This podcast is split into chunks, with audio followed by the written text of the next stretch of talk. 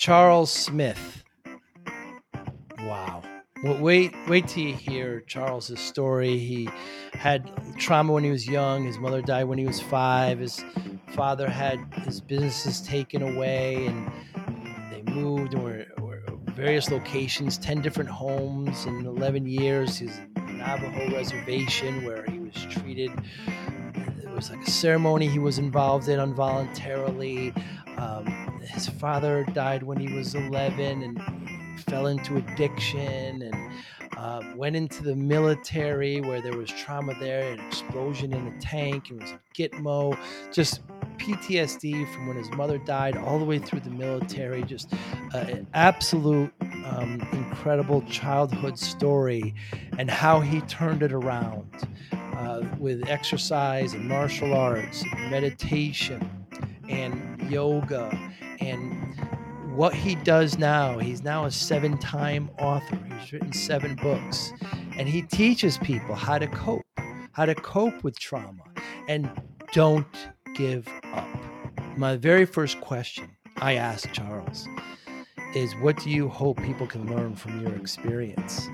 And just an incredible story of a man who not only turned it around for himself, for his son, beautiful 10-year-old son, but he decided to turn around to others and to help others, help veterans, help people with PTSD.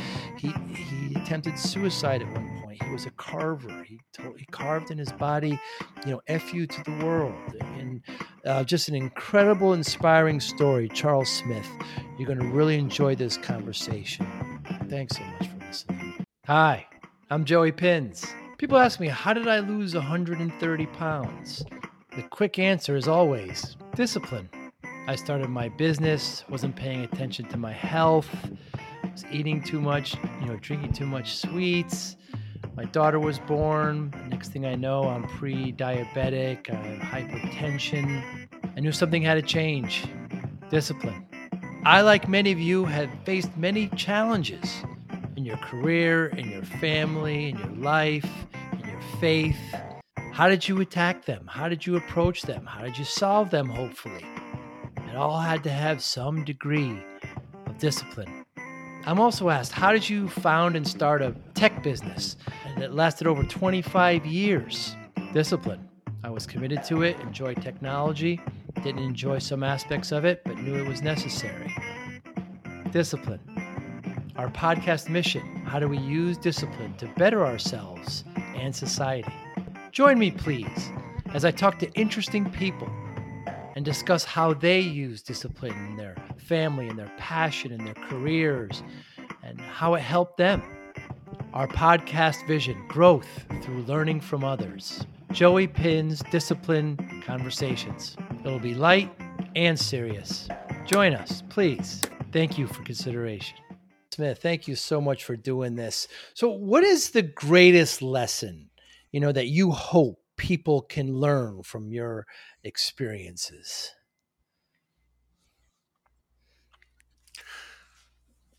Don't give up hope. Keep on pushing. As bad as things get, just don't give up. You fall 10 times, get up 11. Yeah, and you've proven that with your story. I mean, it's an absolutely incredible story. The good news is that you're here with us. You're helping those who need. You're helping people who don't need it. By the way, like yourself, myself, you inspire me. You have a beautiful son. And it's absolutely wonderful. So it kind of started there in Worcester in Massachusetts. I'm in New Haven. I'm just south of you. Right. Yeah. And okay. It all kind of started when you were a kid, and your father had some great businesses, and it all kind of fell apart. Yeah, exactly. My father owned multiple nursing homes, and he had land in Worcester, and one day he just lost it all. And my grandfather actually built a duplex for my parents and us to live in, and then he rented out the other side to my other aunt. But yeah, it was just like sudden, and nobody knows what happened. Nobody knows. Yeah, to this day, nobody knows exactly what happened. My grandfather knew, but he took it to his grave. And yeah, then, and then your mother passes, and you start going. You were in a Navajo reservation. Yeah, my mother passed away when I was 6 of an overdose, pills and alcohol. And then my father took me and my sister out to Arizona, and we actually moved to 10 different houses. I have a book, my first 11 years of my life, and I call it 10 Homes in 11 Years. And we lived on a Navajo reservation in Arizona. My my father was a chef, and they hired him as a chef at the college over there. And then we moved to Van Horn, Texas, which was a little spot, you know, hole in a wall. When I was there, I understand now we fly shuttles out of there. Space shuttles out of there. Yeah, yeah. But, yeah, it was a little hole in the wall on the Texas-Mexico border. That's where my father... You mentioned when you were younger at the Navajo that there was some kind of... They forced you to become a blood brother. What do you recall about that? I know very little about Navajo and just reservation life. Yeah, I was a minority. I mean, I honestly, their views is I didn't belong there because I was white, you know. And they one time they held me down. The kids held me down. They invited me over to this person's house, and they cut my hand, and then someone else cut their hand, and then we exchanged blood.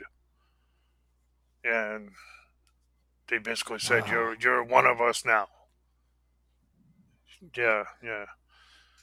It was really... Did they treat you differently after that? To say the least. I was treated a little differently still after that. Yeah, yeah. Yep, until we left. I had to deal with that. I had to deal with... They have a folklore about a skinwalker. And what a skinwalker is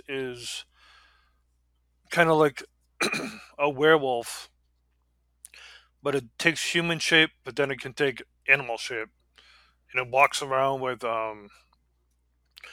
skins of animals on its back, skins of its victims on its back. And they used to constantly, granted I was maybe like 8 or 9, they would constantly tell me that the skinwalker is going to kill me and the skinwalker is after me and this and that. And I remember one time I was in my house. My father was working. Me and my sister were in my house. My sister decided to shut off all the lights. And my dog was in the house. She shut off all the lights and left. And all of a sudden, I just see these 2 eyes coming at me. Like, you know how a dog's eyes are when it's... They're just coming at me. And I'm just like... I'm freaked out. To no end. And shortly after that, we...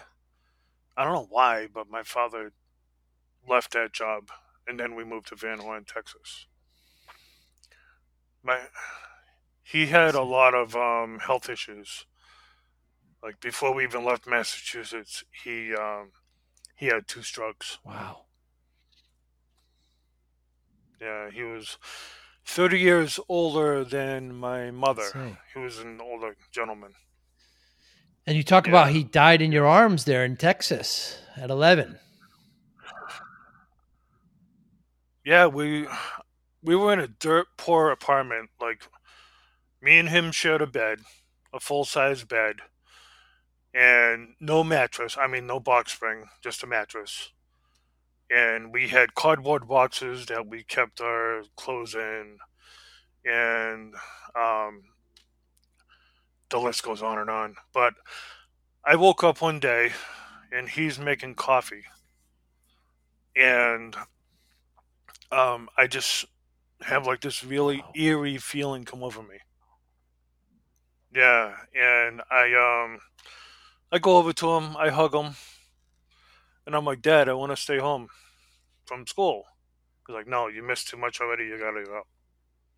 So I went in the bathroom, and I shoved my finger down my throat so I would get sick, proved to him that I didn't feel good. And then I went back to him, hey, I threw up, and he let me stay home. We dropped my sister off at school, and then we went to a store. And at the store, he passed out. And the store clerk knew him and gave him orange juice because he knew that he was a diabetic. And then he came to. And then we went back to our house, and we were there, I don't know, maybe an hour, and he passed out again. And then I ran over to my neighbor's house, and I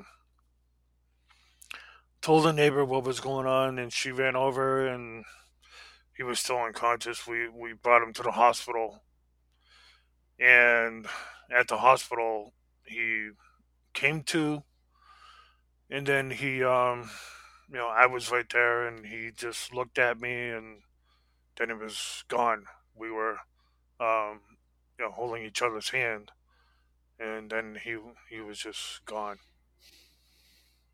And you said you went into a deep shock. You actually didn't speak for 6 months. Yeah, and I totally forgot about that. My when I wrote my book, 10 Homes in 11 Years,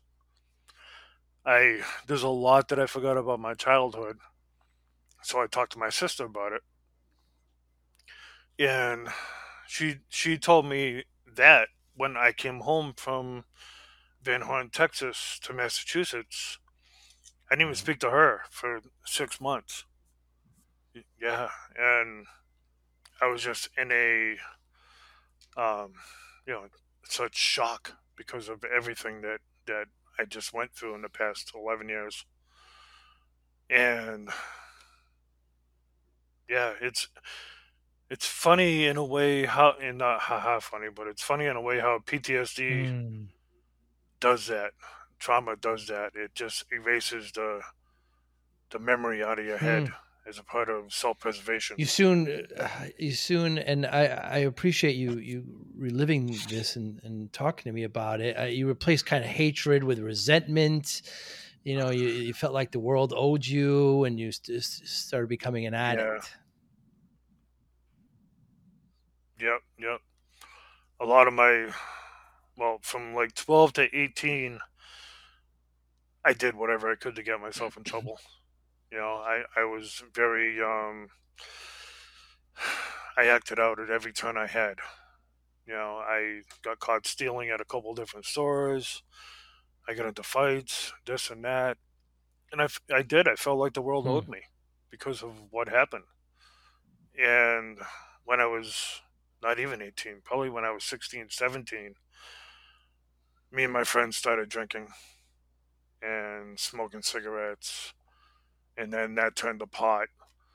And then I had a cousin that I idolized because he was a few years older, had the biggest truck in Worcester, had a woman on each arm, money flowing out of his pockets, and he was doing cocaine. So I'm like, oh, okay, I want to do that too. You know, and so I really got into that. And then my aunt, I was so bad off that my aunt literally told me, get out, get a job, and don't come back. Yeah, which was tough love that I needed at the time, you know. And so I went out And I came back later that day. I'm like, I'll be out of here in a month. I just joined the military. And she was happy about that, I'm sure. Yeah. I mean, she was like, I didn't mean to get a bet. But yeah, but still, she wasn't upset about it. And then you were in basic training, and you explained that you were so skinny that they had to give you double meals. Yeah. I was, because of the crack and the alcohol, I was really, really skinny. I mean, I almost didn't survive basic training. If not for the soldiers around me, I probably wouldn't have survived, because they pushed me. And yeah, I had to eat. They made me eat, like put extra on every plate that I had. And then after that, you're kind of shipped off to Fort Carson, Colorado, where you had a really traumatic experience in a tank. Yes. I became an 11 Mike, which is a Bradley mechanized infantry, Bradley driver. And I was driving for my XO at the time. And we went to the National Training Center, where we didn't have our usual equipment. We had to use everything that they gave us. And they gave us a defective Bradley. And when we were firing downrange once, and all of a sudden I just hear this loudest bang that I've ever heard in my life. And the whole Bradley filled up with smoke. And I see the barrel flying as it's filling up with smoke. I can hardly see out of my window, but I see the turret, the gun, the 25 millimeter shooting down range. Wow. Like flying down range. Like, and then my gunner and my BC are yelling. They got burnt severely and were blinded for 6 months. And so I got out of my seat. I ran around, opened up the hatch, the back hatch, and then I got in and I got them out. And by then, everybody was running over to my Bradley anyway and helping me out. But yeah, after that, it was kind of like Top Gun. When Goose died, you know, Maverick didn't want to go back into the cockpit. For the remainder of the time, which I think was like 2 or 3 weeks, wow, I wouldn't drive the Bradley. I was like, no, it was enough for me to sit in the back of the Bradley at the edge of the ramp. That's as far as I would go. You know, even now, I just put in, 2 nights ago, I just put in my, my TBI service connected, because I think, or my doctors think that I still have issues because of my TBI that I experienced. TBI is? Traumatic brain injury. Incredible, yes. Charles. And then you were at Gitmo for 6 months. Tell us about that. That was a trip.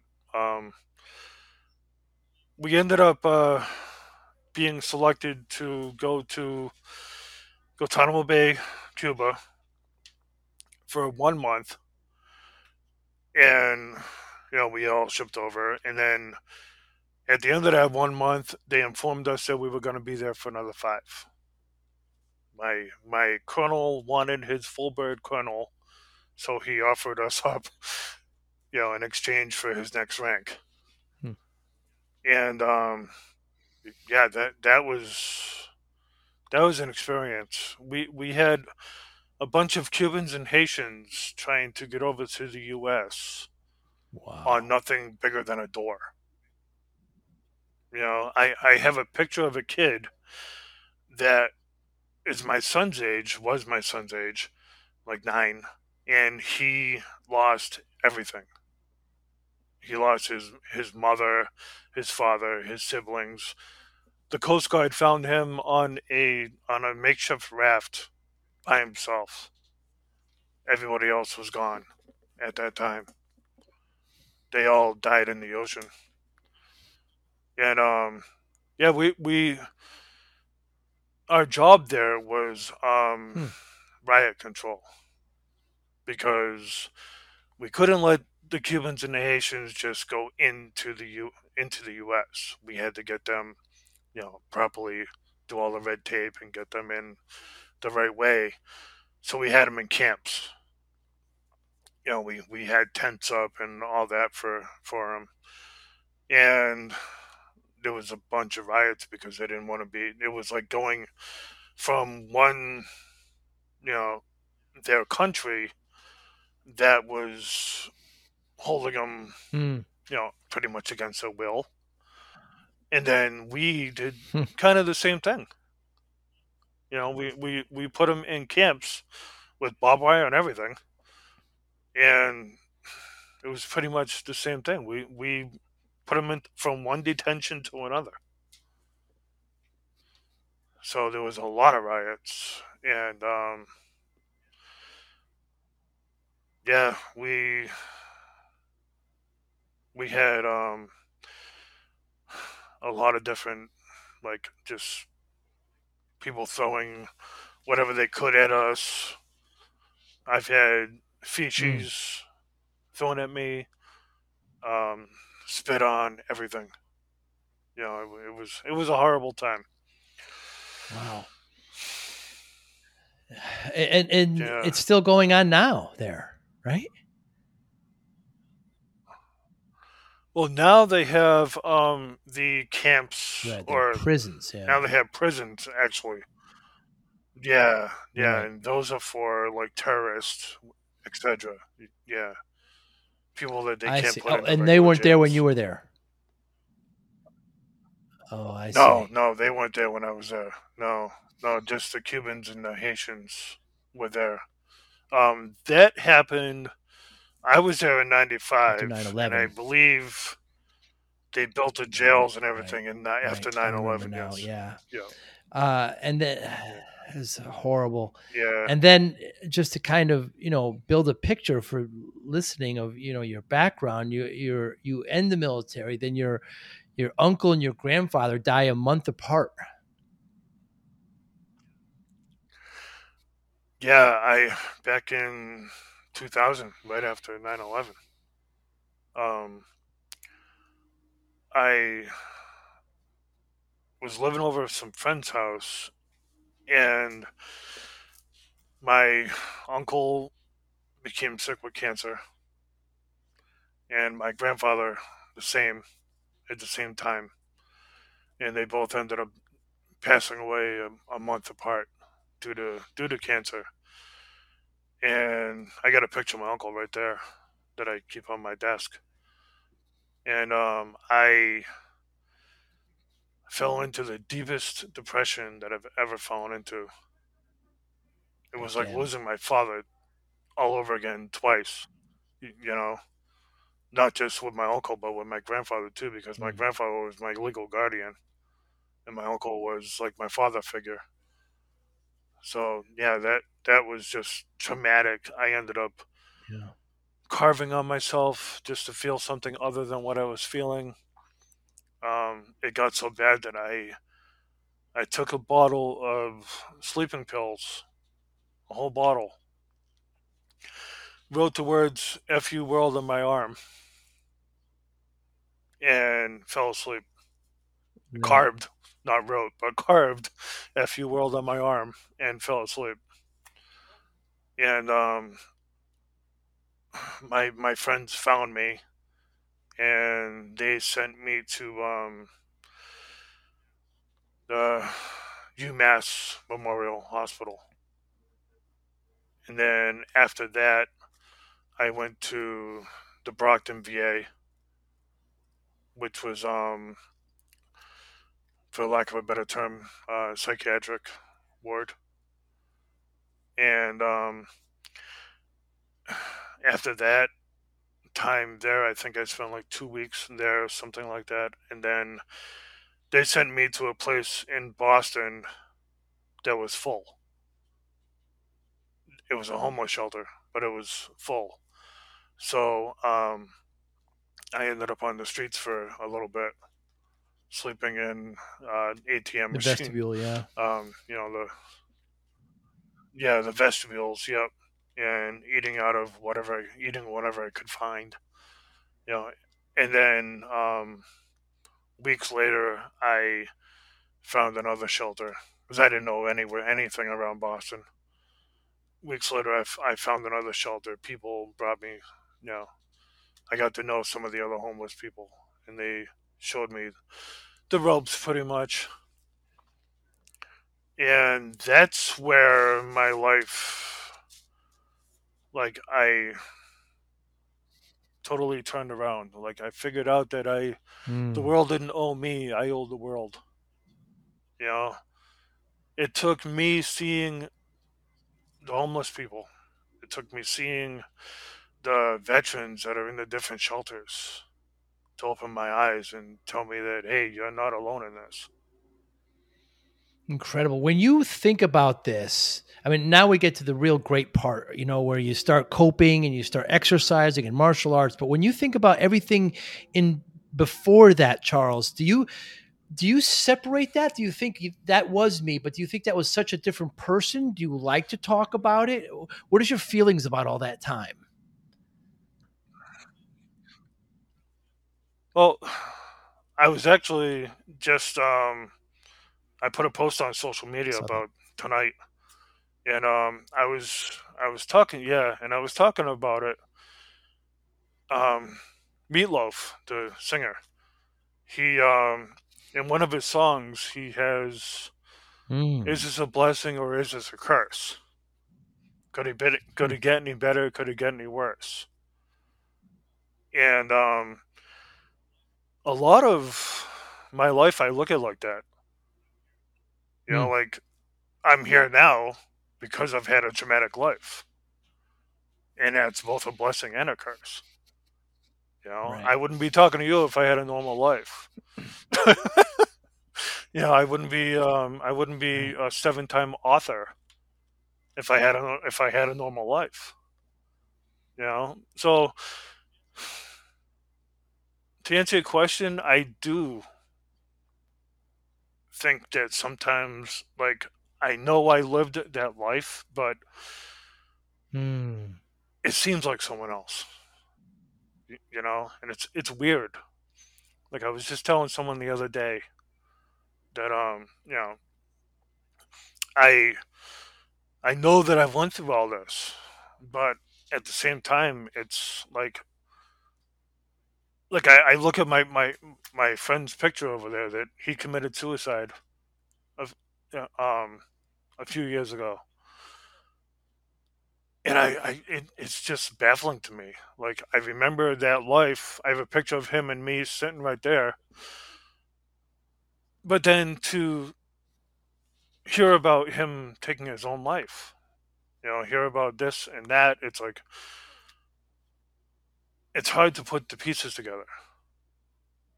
And even because of my PTSD, I forget a lot, and memories just tend to leave me.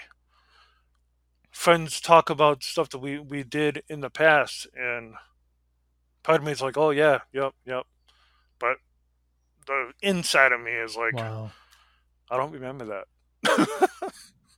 Yeah. It was someone else's life. And how did you get in?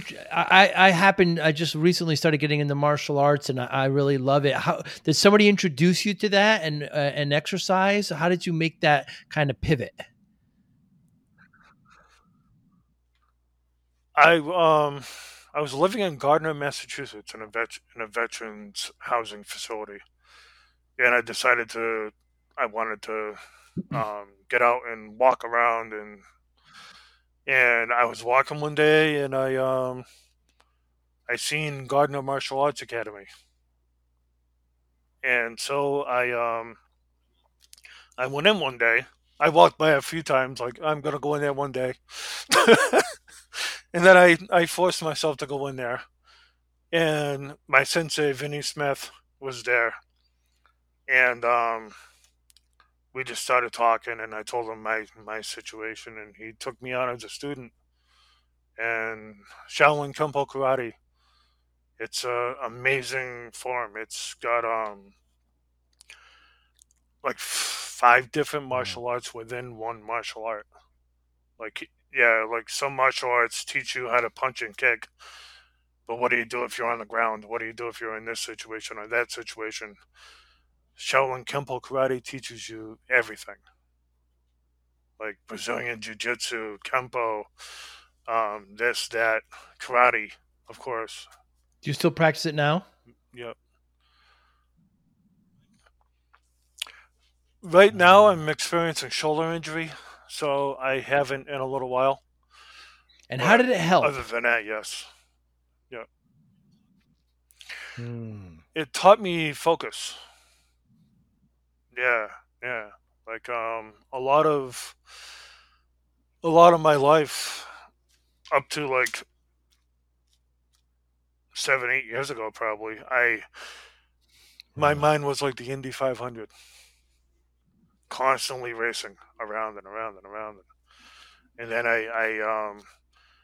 I was doing that, and I started meditation, and I started yoga, which I still do meditation and yoga every day, and that taught me to how to focus my thoughts and not have that race car going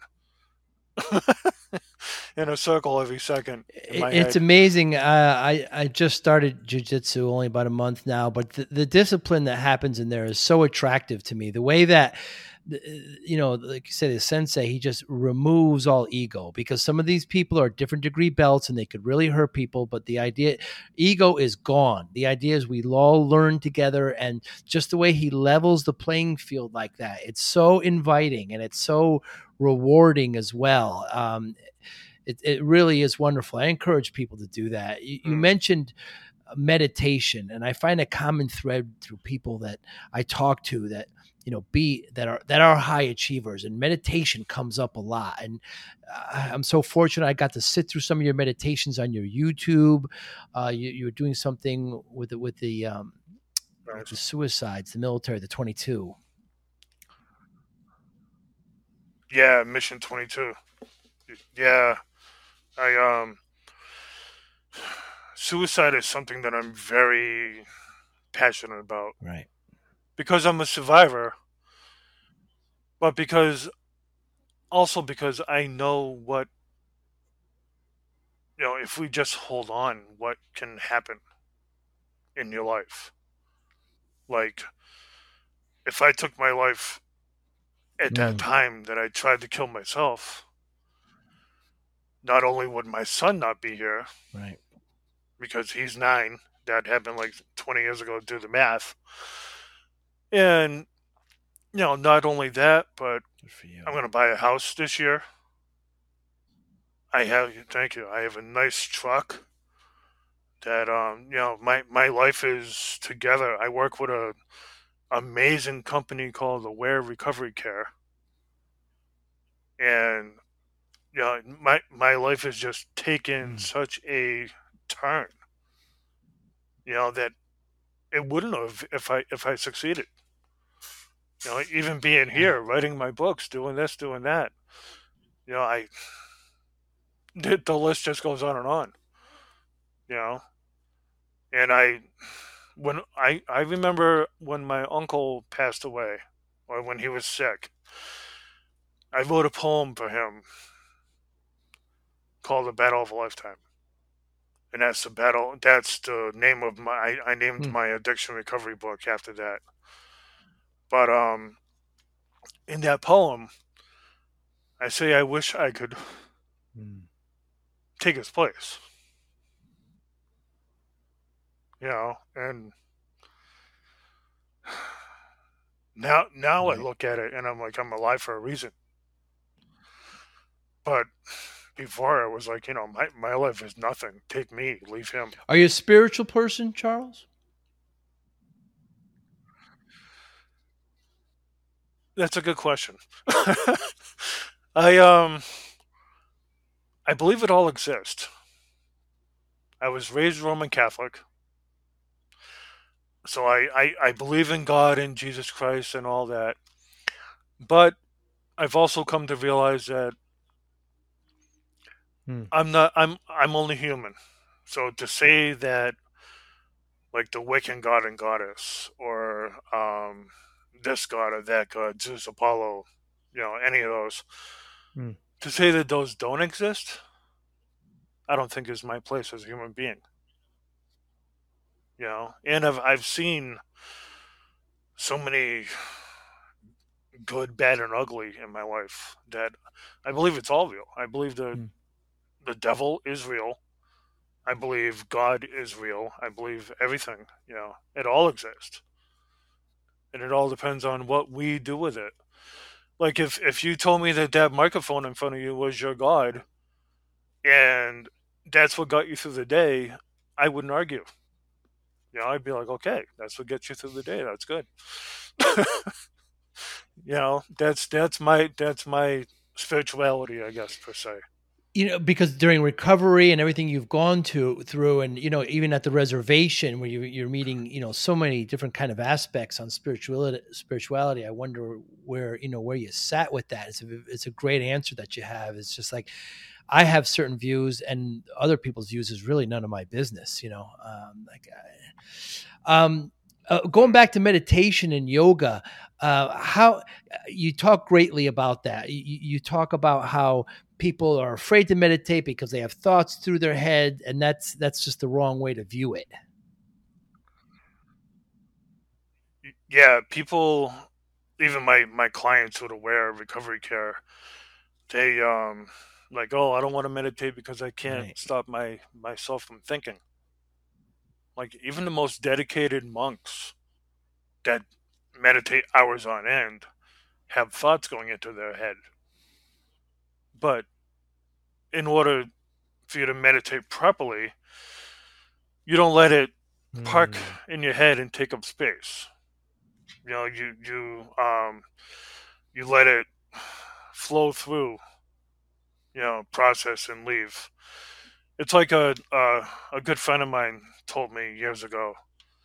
He's like, picture a tree with leaves on it and picture a river underneath the tree flowing.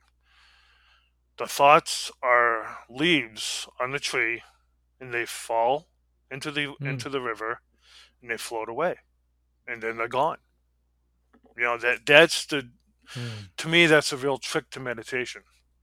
It's to not get caught up in your thoughts when you're trying to meditate. Sorry, go ahead. You please. And if you go ahead. If you do it enough, then it comes into regular life where you're. That's an excellent analogy. Yeah. I also heard the analogy of, picture traffic going, left and right in front of you, and those are your thoughts, and you're sitting away from it, looking at it from the outside. So you separate yourself from your thoughts. It's okay that they're there, but just try to separate yourself from them. Right. I meditate as often as possible, just quiet. When you meditate, is it assisted or are you unassisted? I do candle meditation. You show it in your tub. Yeah. I love that one. Yeah. But I also do... there's a few apps. Yeah, Calm is one. Yeah. Wow. Yeah, Calm I do every morning. And I post there's a picture with a motivational thing after it. And I post that onto my Instagram and YouTube. Or not Instagram and YouTube. Instagram Facebook, and Facebook. A great habit... Yeah. I remember reading about it is that once the way to start a great habit is, after I brush my teeth, I will floss, so I want to start flossing. So you just couple it with another habit you already have, and every day I do Duolingo, I'm trying to refresh my Italian. So I'm going to now, that's a really good idea you just gave me. It's just with the Mind app or with the Calm app, I'm just going to add it to right after or right before that to kind of get in a routine. It helps a lot. How did you like writing? Yeah. Charles, I mean, you're a 7-time book. Did you like writing as a child? Not really.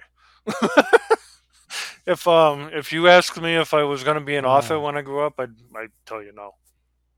Yeah. With my PTSD and attention span with that, I could read a page of a book, give it to you, and not know what I read. So I've actually written more books in my life than I've read. Even in college, I used YouTube and audiobooks to retain the information, because for some reason I can't read something and retain it. And what do you do with the blank page? I mean, when you have the idea of the book, how do you start it? That's a good question. I start off with the main topic, obviously, and then I figure out what storyboard, different aspects. Like a storyboard. What different aspects I want to talk about. And when I'm writing a book, right, I don't start at the beginning and work till the end. In that storyboard, if there's one topic that I feel like writing about today, it could be 50 pages in. I'll write about that topic. And I mean, that's a self-help book way of how I do it. But even with my memoir, now that I think about it, I did it that way too. And I picked. Do you journal every day? Talk about. Do you journal at all? You don't journal. I don't. So you just have an idea of a book, and I'm going to dedicate the next X amount of days, weeks, months to writing this book. That's what you do. Wow. Yes. Yep. And a book normally takes me 6 months to a year to write. You know, I can't wait to ask this question now. And so, the podcast, we talk a lot about discipline. I lost a lot of weight, and people always ask me, how did you lose the weight? Like there's some secret to it. And I just say, just discipline. I just, doctor said, I'm not going to see my daughter when she graduates, which by the way, she just graduated last week. But yeah, thank you. Nice. It's crazy to think. But so, given your history in the military, with addiction, with family loss, with everything that you've gone through, how is your view of discipline now versus then? And how does it play a role in your life, Charles? Well, back then I had no discipline whatsoever until I went into the military. And then that taught me discipline. Yeah, when I was little, I had no discipline whatsoever. No, not in myself anyway. No. And now I have a lot of discipline in my life, with the martial arts. Even with a shoulder injury, it's hard to not do it because I'm so used to doing it. And with the yoga and the meditation, I do that like clockwork. And I try to write a few times a week. I try to put time aside a few times a week. Even if I think about new topics to write about and not write anything, at least I did something in the upcoming book. And it's just incredible to me. And you have a son now. Things are going very well. You get to see him. I mean, you're still not without tragedy. Your cousin that you mentioned before was missing, and he had addiction, and unfortunately, with tragedy that happened there. Certainly, it's not like our life can be perfect, even as you battle through these. And you mentioned that you don't go into crack dens and places like this because you don't trust yourself. Right. I still I don't know what I would do if I was around it. So I just don't even, not like I want it, because I don't, but I don't trust myself enough to put myself in that situation. The remarkable discipline, and what I love and respect and get inspired about you most, Charles, is not only did you turn yourself around, and you're doing it for your son, and you're doing it for yourself, and but you're writing books, you're taking clients on, you have a certificate now where you're actually helping others. So many people don't take that extra step. And okay, look, this is what happened to me. I'm going to be fine now. But you're just actually opening yourself up to others and using these life experiences to help them. That's absolutely remarkable, Charles. Thank you. I appreciate that. Thank you. So, yeah, I just, yeah, I think that's why I'm here. You know, besides my son, I think the reason that I'm here is to inspire others, to help others. And, you know, that's why I guess that's what I use to make sense of it all, you know, but I use that. I use my story to help others, you know, like my clients. I'll sit there and on a first meeting, we'll sit there and exchange stories, you know, and then that opens up if it's a veteran, it opens up a brotherhood, you know, between the two of us, you know, and that's what it helps me. It's weird. A lot of people, they don't want to tell their story because they're ashamed or they're afraid to tell it. But with me, and with a lot of other people that I know in the same, you know, boat, we tell our stories and it helps. You know, because we know that somewhere out there, it's going to help somebody. You know, like I used to work in a detox, and I would tell my story, and you know, clients will come up to me afterwards and like, thank you, you know, come up and shake my hand and you just changed my life, that sort of thing.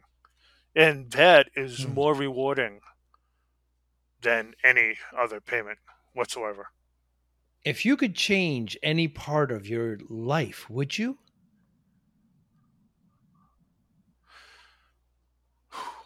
That's another good question.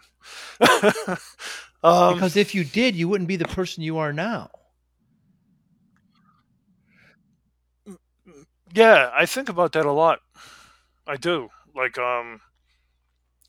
sometimes if I stayed in the military, I'd be able to retire by now. But the chances of me meeting my son's mother when I was in the military are slim to none. You know, my, I wouldn't be, even if I was still alive, because I would probably go to overseas multiple times. If I was alive, I probably wouldn't be an author. I probably wouldn't be doing this, you know, so I don't think I would change anything. I mean, some things, yeah, like my mother and my father, I would love to have them. My father would be over 100 right now, honestly, but I would love to have my mother in my life right now, you know, and my uncle and things like that. Yeah, I would love to be able to change that outcome, but I've realized a long time ago that you can't, you know, and you just have to. You can either let this situation take you over, or you can take it over yourself. You know, like I said in the beginning, if you fall down 10 times, you get up 11. You know. Absolutely inspiring, Charles. What motivates you now? Thank you. My kid. And people, you know, people around me, the good people in my life. Like, there's been so much going on in this country right now. You know, with COVID, with the shooting earlier this week, that we sometimes forget about the good people. You know, we look at all the evil and the bad and the, you know, this and that, and we get swallowed up by it. I'm a firm believer that this country is in a, as far as mental health, we're in an all-time low. So many people are experiencing depression, anxiety, and, you know, PTSD. I mean, you don't have to have, you know, direct contact with a situation in order for you to have PTSD.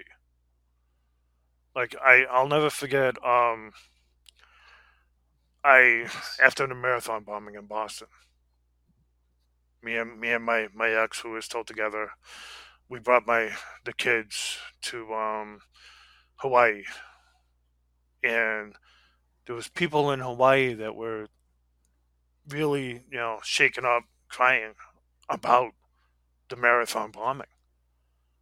You know, and people, you don't have to be like in a situation for it to affect you. And I think that's a lot of what's going on with people right now. Like, I was talking to a Special Forces client of mine, and he was telling me that he just heard in the news that I think in the past week, there was like 20, or past few weeks, there was like 26 mass shootings. You know, and people just, it swallows you up, you know, if you don't let it. That's why a lot of my books are on coping skills, because your coping skills need to be stronger than the environment around you in order for you to remain positive and a healthy state of mind. You know, mental health is a serious issue. And the good news is that more than ever, we're hearing, you know, athletes, you know, celebrities talk about battling it themselves, which we've never really heard, you know, and we are recently. So I think even us talking about it's getting better in that we're more of aware of it now. It's not where it should be, but let's start talking about more. And the more the celebrities can talk about it, then people don't be ashamed of it if they have it. You know, and major athletes, we saw that Olympian, Simone Biles, who said she, you know, she didn't actually compete in some of the Olympic events because she, you know, has these kinds of issues. And it only helps. It only helps others and helps themselves. I hope that conversation continues. Exactly. How do you measure success, Charles?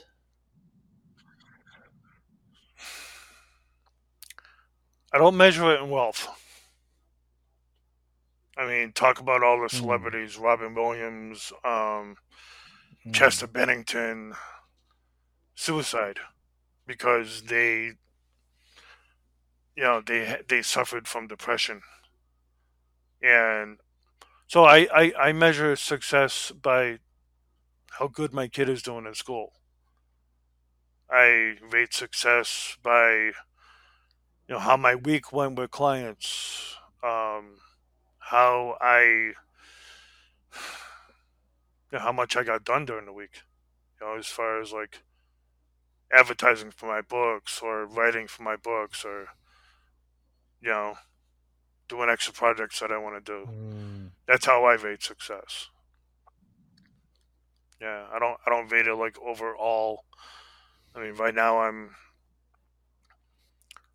in a better position now than I've been in well over a decade financially.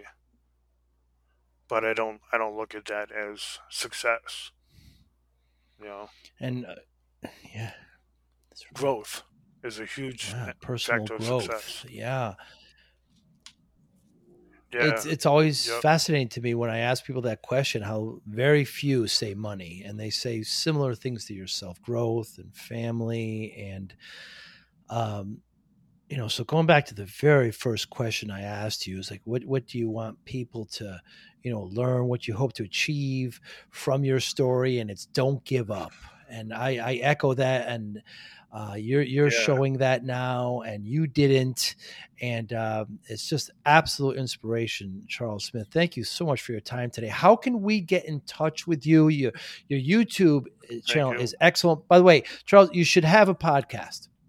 You're very good at talking completely by yourself, and which I'm not, by the way. I'm very good in conversations, but I can't. And you're very good at, you know, you go good 20 minutes, and it's captivating. And you do a great job of bringing it all together. You lit the candle, and you show how you meditate. And there's other ones you have. Well, where you go through your books. I'll just throw that out. You should have a podcast. But please, how can we get in touch with you? Lifelongexperience.net. has all my information on it. It's got all my books. It's got a contact page that people can get in touch with me on. You're on LinkedIn, you're on Facebook, you're on Twitter, YouTube that I mentioned, Instagram, Lifelong Experience. Charles Smith, thank you so much. I look forward to one day sitting down with you face to face, having a cup of coffee. I'm not that far from you. If I ever find myself up north, I would look forward to that. And thank you so much for your time today. Yeah, I would love that. Definitely. That's right. I can't tell with that last name. I am Italian. I see. Charles. Oh, my family's last name is Lorenzo. That'll do it. Charles, thank you so much. Thank you for listening and or viewing Joey Pinn's Discipline Conversations. Please share this episode with one or two of your friends who you think may benefit from the episode. Our website, www.joeypins.com. There you'll find lots of resources, and you could join our mailing list. Please follow us on all our social media, Instagram, Twitter, and Facebook.